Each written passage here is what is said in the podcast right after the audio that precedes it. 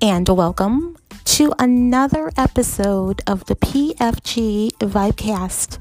What's better than one episode dropping in the same day? A second episode, of course, and we will bring you episode twenty-one right now. Here's Russell Baxter.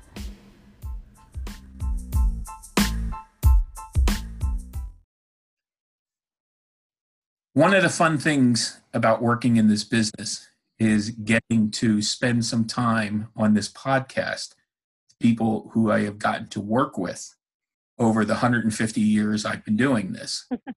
Take a few. Um, one of those people uh, is the football girl. And you can follow her on Twitter at the football girl. You can also follow her work at T F G underscore N F L, um, her newsletter and website and so on. Um, it's Melissa Jacobs. And uh, it's it's so great to have you on because you embody a lot of what I love about a person who took a real passion for something and turned it into something so, so successful. Uh, Melissa and I go back to our days at E S P N. Uh, and if I miss, mess up the path, Melissa, let me know. Okay. It's, Produ- it's not, yeah, it's a little complicated. So. Producing and radio? Uh-huh. Okay. Uh, assignment editor? A talent producer, but, you know, talent close producer. Enough. See, that's why you're here to correct me. Um, and then suddenly, one of the more highly regarded websites in terms of football around, if I correct me if I'm wrong, accommodations from Forbes one year. Mm-hmm. Okay. Yes, like a couple, couple years. Right. Top, top one hundred, what were we, the top top one hundred websites for women for a couple of years, go. Which is, I don't think they do that or anymore, but it's work, very cool when they did. Work at S I now? Um, I don't work at S I anymore because... No, but you have help. worked for them? I, I did, yes, yes. Yes, okay. That, that's pretty substantial, and that's why it's great to have you on and get your thoughts about the, the National Football League, and in particular... Uh, since you are a West Coast person, we're going to mm-hmm. to a West Coast football team that had the second overall pick in April's draft. Um, and that's the San Francisco forty-niners, who uh, came into last season with a lot of promise and a five-game winning streak um, at the end of two thousand seventeen. Uh, and then about three weeks into the season, and even before the season, um, when Jerick McKinnon went down, Uh, the team lost Jimmy Garoppolo in a game at Kansas City. Mm-hmm. So it proved to be a very disappointing year for them. Um, it's a team that hasn't been in the playoffs for a couple of years, going back to two thousand thirteen. They've gone through their share of head coaches over that span, but Kyle Shanahan's now in his third year um, with the club. Uh, just showing thoughts, Melissa, what's kind of the state of the forty-niners right now? Well, it's it's not great, but it's it's hopeful. The, the thing that's been really great about Kyle Shanahan in these first two years, and they didn't, you know, they didn't have a quarterback. Obviously, a, a lot of people that first year thought they were maybe going to get Kirk Cousins mm-hmm. in free agency, and then they obviously pulled the the trade for Garoppolo, and then it was like, I mean, as you guys know, like the hype was out of control. Obviously, you know, they went on the winning streak, and um, I remember that there was an N F L Films clip that really went viral of Garoppolo being able to predict the defense. And, you know, you just saw sort of that sharp football mind. And it just seemed to pair really well with Shanahan because even in these dark, I mean, they have been two very dark seasons. He's shown, you know, he's shown his offensive genius at various points with a roster that I think is, you know, nobody would really argue is very subpar, except, you know, for that those few games that, that Garoppolo came in. So, so that's the exciting part. But you know, they're coming off of four game, four four wins last season. You know, they there's there's still a lot of questions. Obviously, a lot of lot of you know key players coming back from injury, including Nick Bosa, by the way.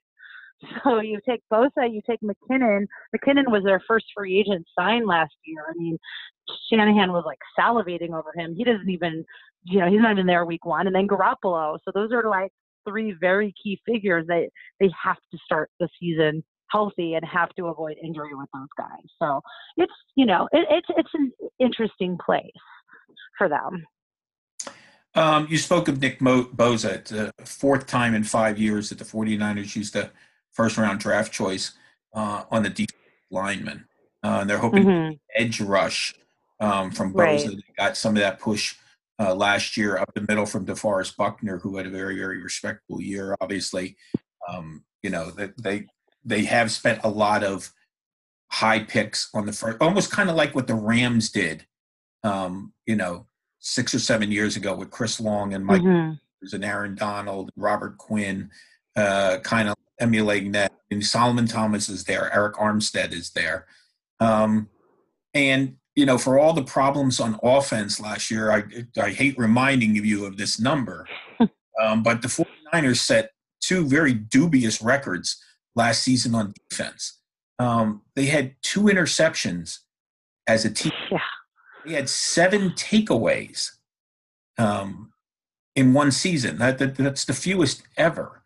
Uh, you know, Julie and I have more takeaways on one podcast um, than the forty-niners had last season. Um, what do you see Good on one. What do you see on that side of the football, Melissa? Where where um, uh, where's an area besides the defensive line and needing the pass rush? Um, what are your thoughts on the defensive side of the ball? It's obviously a lot of talk about Garoppolo and what they do offensively, and I love the addition of Tevin Coleman, um, you know, who obviously played for right. offense in Atlanta. What about the defense for the forty-niners this year? I mean, you make a lot of very good points. Thanks for throw, throwing salt on those, those wounds. I mean, you're right about Buckner. DeForest Buckner is, you know, already – pretty much a star. I mean, D, you know, D Ford gives them more line help. Mm-hmm. You know, I don't know that he's going to be a complete game changer. Obviously, so much of this is predicated on Bosa. And they, you know, they, they've known forever that they were going to take Bosa at number two, especially when it became obvious that what the Cardinals were going to do at number one. I wonder if they would have even tried to trade up, honestly, if it looked like the Cardinals might make play for him, because they, they have salivated over this guy and his combination of of power and strength. So, you know, you, you would hope that that would lead to, to better results in, in the takeaway department. I mean, they didn't really do much to reinforce um, the, the corners. That's still an issue. I mean, they don't have a lot of depth there. They, you know, they have Richard Sherman still and um, Witherspoon, uh, Traverse Moore, but there, there's not a lot of, you know, there's just not a lot of like young guys to, to challenge them. And I mean, I think they're okay at safety, but they, you know, they, they think they're okay at safety. They didn't really make many moves in the draft. So, so it's, it's an interest, you know, I think so much of it again is just really based on thinking this Nick Bosa is going to be like, you know, a complete disruptor. Like he's going to be just like this versatile, like, you know, Aaron Donald type or, or something, Mike, Michael Bennett um, in his prime. And, I, I I would be concerned. You know, I, I thought I thought that defensive coordinator Robert Saleh, I, I thought his job was maybe going to be in jeopardy, even though the forty-niners said it wasn't heading into the offseason. I mean, he's he's safe. I think it's very important for the organization to keep cohesiveness after what happened after the Jim Harbaugh years. Mm-hmm. Um, but the, you don't see a lot of in, super inventive scheming from um, Saleh. So that's, that's definitely still an issue across the board. Uh, I'll wrap it up with this, Melissa. What do you think are realistic expectations for the team um, entering this season? I asked that because you obviously are, the mm-hmm. forty-niners are in the division uh, with the defending N F C champion Rams. Um, they're in a division with the Seattle Seahawks, who also reached the playoffs mm-hmm. this past season. They knocked off the Seahawks late in the year. Um, which was obviously one of the bigger surprises down the stretch. Right, right. Um, you know, the, of course, they also lost two games to the Cardinals last year as well. um, you know, yeah. one and five in the division, uh, two, you know, last year in two thousand seventeen. What do you think, you know, in the in the third year of this Shanahan, um, John Lynch regime, what do you think are realistic expectations for the club?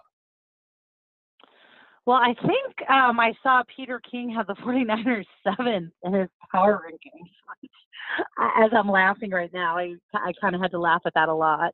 Um, I think that's kind of absurd. Uh, you know, what they what they win four games last year, mm-hmm. may, maybe six, maybe eight is is the ceiling in my opinion. There's so many. I I did I very very concerned about the defense, as we just talked about, particularly the secondary. Very concerned about that. Um, and they still don't necessarily, they, they don't have a number one wideout. You know, they, they drafted in the second and third round, um, you know, Samuel and Jalen Hurd. I mean, they have potentials, but I mean, they're, they're literally heading into training camp with like Dante Pettis as their number one receiver, who's good, but, you know, not a game changer. Um, so it seems like, with with their sort of some of their roster limitations, that really, as I said earlier, like they can't lose they can't lose Jerick McKinnon, they can't lose Garoppolo, obviously. They, you know, everyone sort the somehow that the defensive scheming needs to be a little bit more complex and obviously effective. And so I, I, I guess maybe because I'm around here and I've just seen so much losing, and when I do choose to forego my house on Sundays and like actually go out and cover a game, it's like every game I've been to has just been a horrible blowout. Um, and just this like very dire um, atmosphere. So it's hard to just kind of go into the season being like, okay, they're the seventh best team in the N F L. Because it just hasn't felt like that in so long. And I don't know that the addition of Nick Bosa changes that. So, you know, I, I think kind of middle of a long-winded way to say I think middle of the pack is probably The, the best, especially when you look in the division too. I mean, the Rams are the Rams. Like they're gonna, you know, they're they're they're the gold standard of the N F C West, and you know, Seattle is obviously in an interesting rebuild in a sense right now.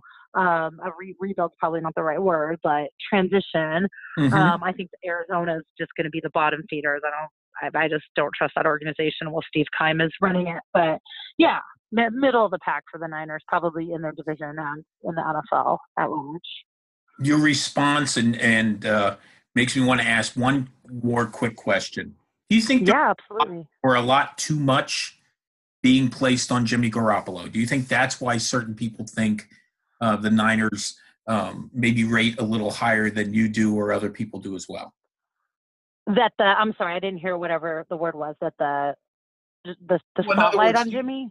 Do you think a lot is being thrown on for people who expect the 49ers to bounce back and have a big year and maybe, you know, top ten in power, somebody's power rankings, et cetera, et cetera?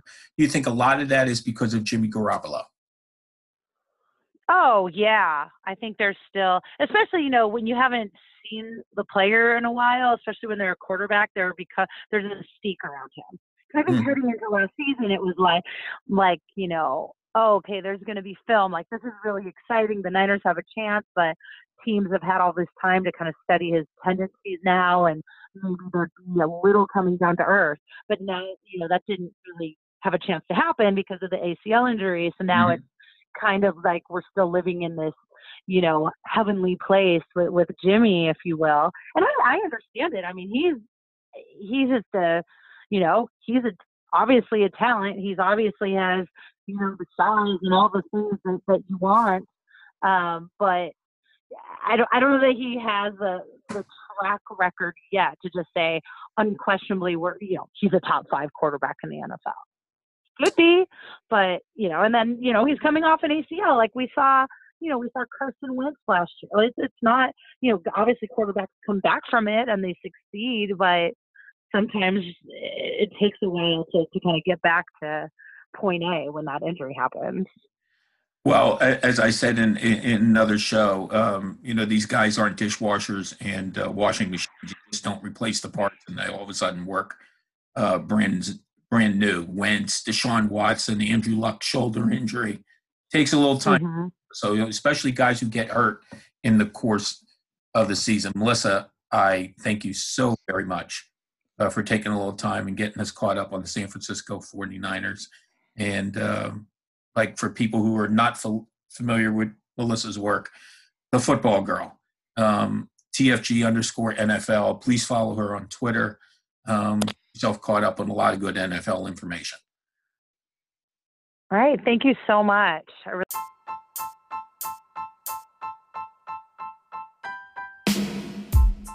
And Julie and I want to thank Melissa Jacobs for coming on tonight, talking San Francisco forty-niners. Again, it's a team that's kind of been down on its luck uh, mm-hmm. last couple of seasons, um, maybe more than the last couple of seasons. Last time we saw them in the playoffs was two thousand thirteen within when they got within one win of going to the Super Bowl for the second straight year. Uh-huh. They've gone through their share of head coaches since then. Kyle Shanahan's entering his third year. Um, and it's a roster certainly with a lot of question marks, Julie. Oh, yes. And hopefully, you know, along the run, they'll find the right key that they need and start winning some games. That'll be a big change.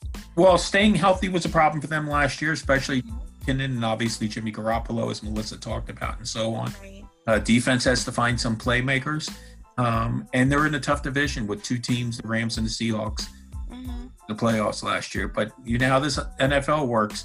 Oh, yeah. Changing thing year to year. Um, you know, teams win division titles, um, you know, some coming out of nowhere. Uh, you know, we've seen four last place teams do it in the last two years. Um, you know, the Seahawks missed the playoffs in two thousand seventeen. They bounced back.